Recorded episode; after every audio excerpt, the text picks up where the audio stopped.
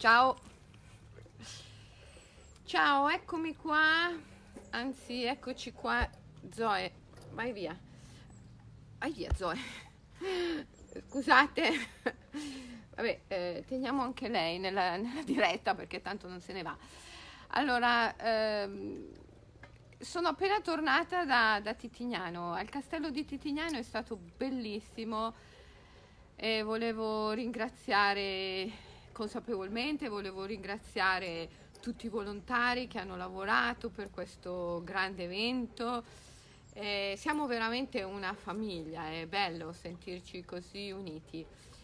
E, mh, sono arrivata oggi, avevo tante cose da fare, sono un po' in ritardo con la diretta. E siccome sta venendo sera mi hanno detto Selene, falla mh, in interno, non farla all'esterno, perché sta venendo buio e io ho detto, ma che problema c'è se viene buio? No, ma sai, non c'è la luce giusta perché quando non c'è la luce giusta, quando incominciano a esserci le ombre, poi la diretta può suscitare emozioni di tristezza anziché emozioni di entusiasmo, di gioia. Ebbene, dico io, ebbene, vengano vengano bene anche quelle emozioni, vanno vissute anch'esse. D'altra parte, quando arriva la sera, la mia migliore amica del giardino incomincia a essere estremamente attiva. Eh, mi dispiace, ma non sei tu, Zoe, la migliore amica. Vai via. Zoe, scusa, dai, postati, per favore. Devo far vedere la mia migliore amica. Oh, grazie. Scusate. la mia migliore amica è, è là. Vedete? La talpa, la talpa che fa i buchi, la mia talpa. Sì, in questo periodo la, la, adoro tantissimo. Eh, sono, sono in connessione con la talpa del giardino. Perché quello che per noi è giorno, per la talpa è notte, quello che per noi è notte, quello che per noi è buio, per la talpa è luce, quello che per noi è giorno, per il gufo è notte, e quello che per noi è notte, per il gufo è giorno. E allora io credo che noi dobbiamo riuscire ad essere anche un po' talpe, anche un po' gufi, per riuscire a non perderci nulla della nostra vita. La nostra civiltà, la nostra cultura ci ha costretti ad essere veramente ristretti, a vivere a un millesimo di quelle che sono le nostre possibilità. Dobbiamo, secondo me, aumentare l'intensità del nostro esserci, del nostro vivere, del nostro esistere. E a questo scopo dobbiamo andare al di là del bene e del male, intesi nel senso più comune del termine, specialmente per quanto riguarda le nostre emozioni. Culturalmente parlando ci sono certe emozioni che a priori giudichiamo sgradevoli o svantaggiose. Ma questa etichetta culturale che mettiamo sopra le emozioni ci impedisce di viverle. Se riusciamo a togliere l'etichetta, ecco che allora possiamo vivere come se riusciamo a essere più vivi. Più etichette togliamo, e più riusciamo ad essere vivi. E secondo me, per quella che è la mia esperienza, la mia esperienza di meditazione, ne ho parlato tantissimo in questo libro, La mindfulness immaginale, che ho scritto a quattro mani con la carissima Silvia, Silvia Turrin. La meditazione, la mindfulness ci deve aiutare in questo, ci deve aiutare a essere vivi, presenti ad un'intensità più elevata, essere consapevoli a un'intensità più elevata. Per fare questo dobbiamo togliere le etichette spiacevoli o sgradevoli eh, che abbiamo messo sopra le nostre sensazioni e vivercele. Vivercele in piena libertà dal giudizio mentale. Che cosa ci può aiutare? Ci può aiutare spostare la centralità della consapevolezza dall'io a altre prospettive. Per esempio, in questo periodo la talpa del mio giardino è la mia migliore amica perché sto meditando con lei. Quando viene la sera, io osservo il buio e sposto la centralità della consapevolezza da quello che la mia mente ritiene che io sia e cerco di identificarmi con la talpa, cerco di essere talpa. E così osservo il buio che avanza e dentro di me cerco di percepirlo come giorno, come luce, come possibilità. È la possibilità che la talpa ha di muoversi il buio, la talpa si muove nel buio.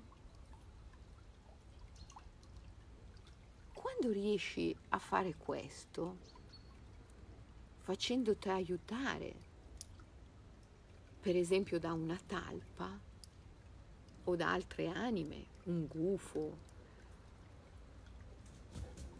Quando riesci a fare questo, ecco, ti accorgi che l'esistenza è un'infinita possibilità, un'infinita alleanza.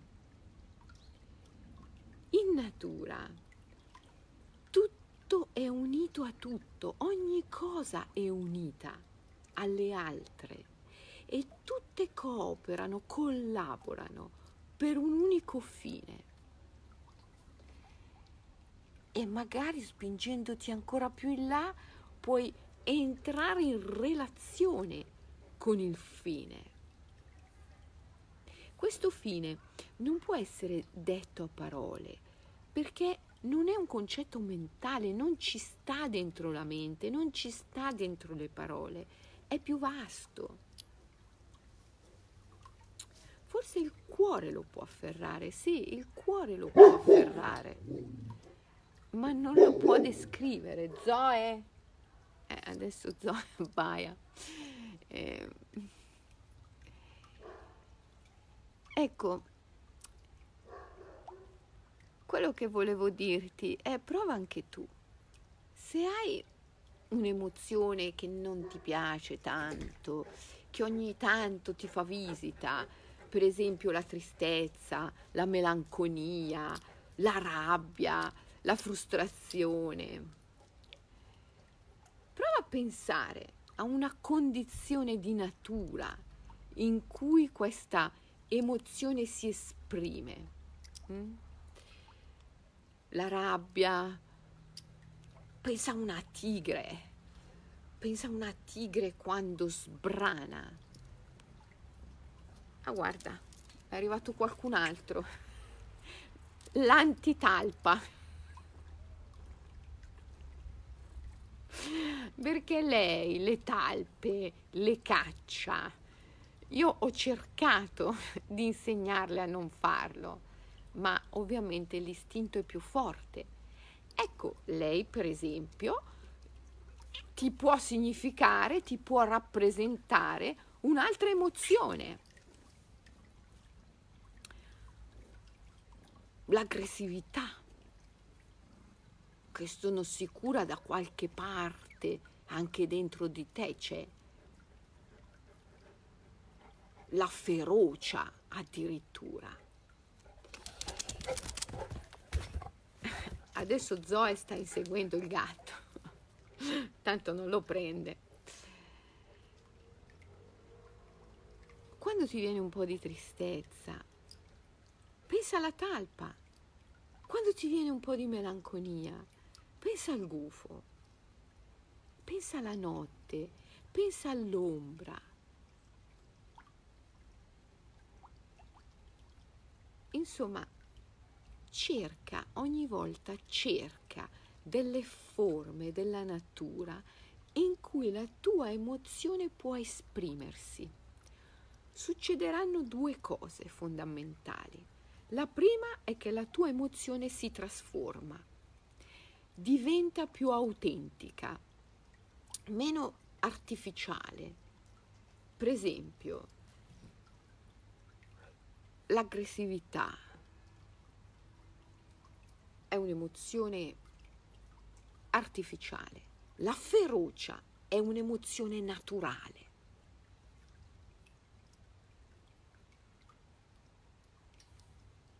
la tua emozione si trasforma, diventa più naturale quando prendi un'immagine di natura come simbolo della tua emozione. Questa è la prima cosa che succede. E la seconda, la tua emozione non ti rende più vittima. Uno è vittima della propria aggressività, ma non può essere vittima della propria ferocia la ferocia sa di qualcosa di creativo, può can- essere canalizzata ed essere utilizzata per creare, per accendersi, persino per illuminarsi, perché è una forza naturale.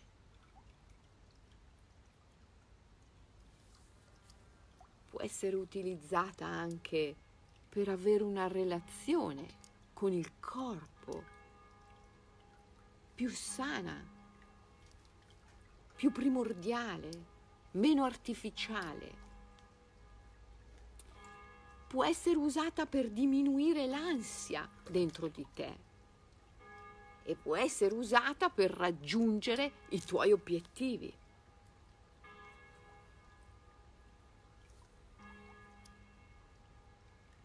Devi togliere le etichette che la cultura dominante, la civiltà, mette sopra alle emozioni e riuscire a viverle in modo libero, senza necessariamente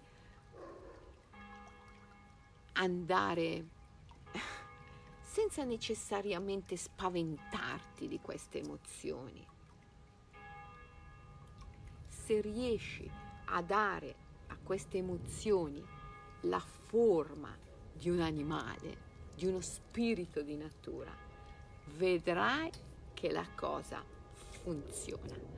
Stai in contatto con la natura, perché la natura è sempre la nostra più grande maestra.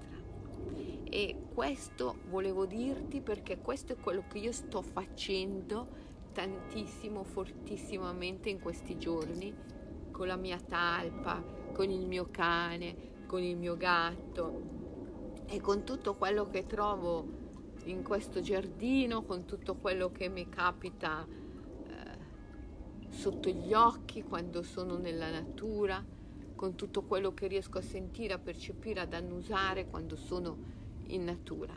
La natura è sicuramente sempre la nostra più grande maestra. Io, come sai, non credo nel materialismo. Io credo che ogni aspetto della natura sia anima o spirito. E credo che se riusciamo a dialogare con questi spiriti, possiamo trarne dei grandissimi benefici. Nostra la nostra cultura, la nostra civiltà non ci insegna questo, ci insegna unicamente a dialogare con la nostra mente e con il conosciuto, con tutte le conoscenze che l'umanità ha prodotto. Perché è una cultura materialistica, che vede la natura come mero oggetto. Si è perduto totalmente il concetto platonico di anima del mondo. E è molto utile recuperarlo. È utile per vivere una vita più intensa, per esserci di più, per esistere di più, per vivere pienamente. Bisogna vivere in sintonia e in armonia con l'anima del mondo, dialogare con la natura, interpretare la natura, essere a volte talpa, a volte gufo, a volte cane, a volte gatto. Aiuta tantissimo. Nessuno, ma proprio nessuno, niente ti costringe dentro i muri dell'individuo umano. Ogni cosa è inscindibilmente unita a tutte le altre in natura. E quindi non vedo perché non lo possiamo essere anche noi, ciascuno di noi. Sicuramente lo saremo quando avremo attraversato la grande soglia anche con il corpo. Ma dobbiamo riuscire ad esserlo anche prima per vivere con intensità.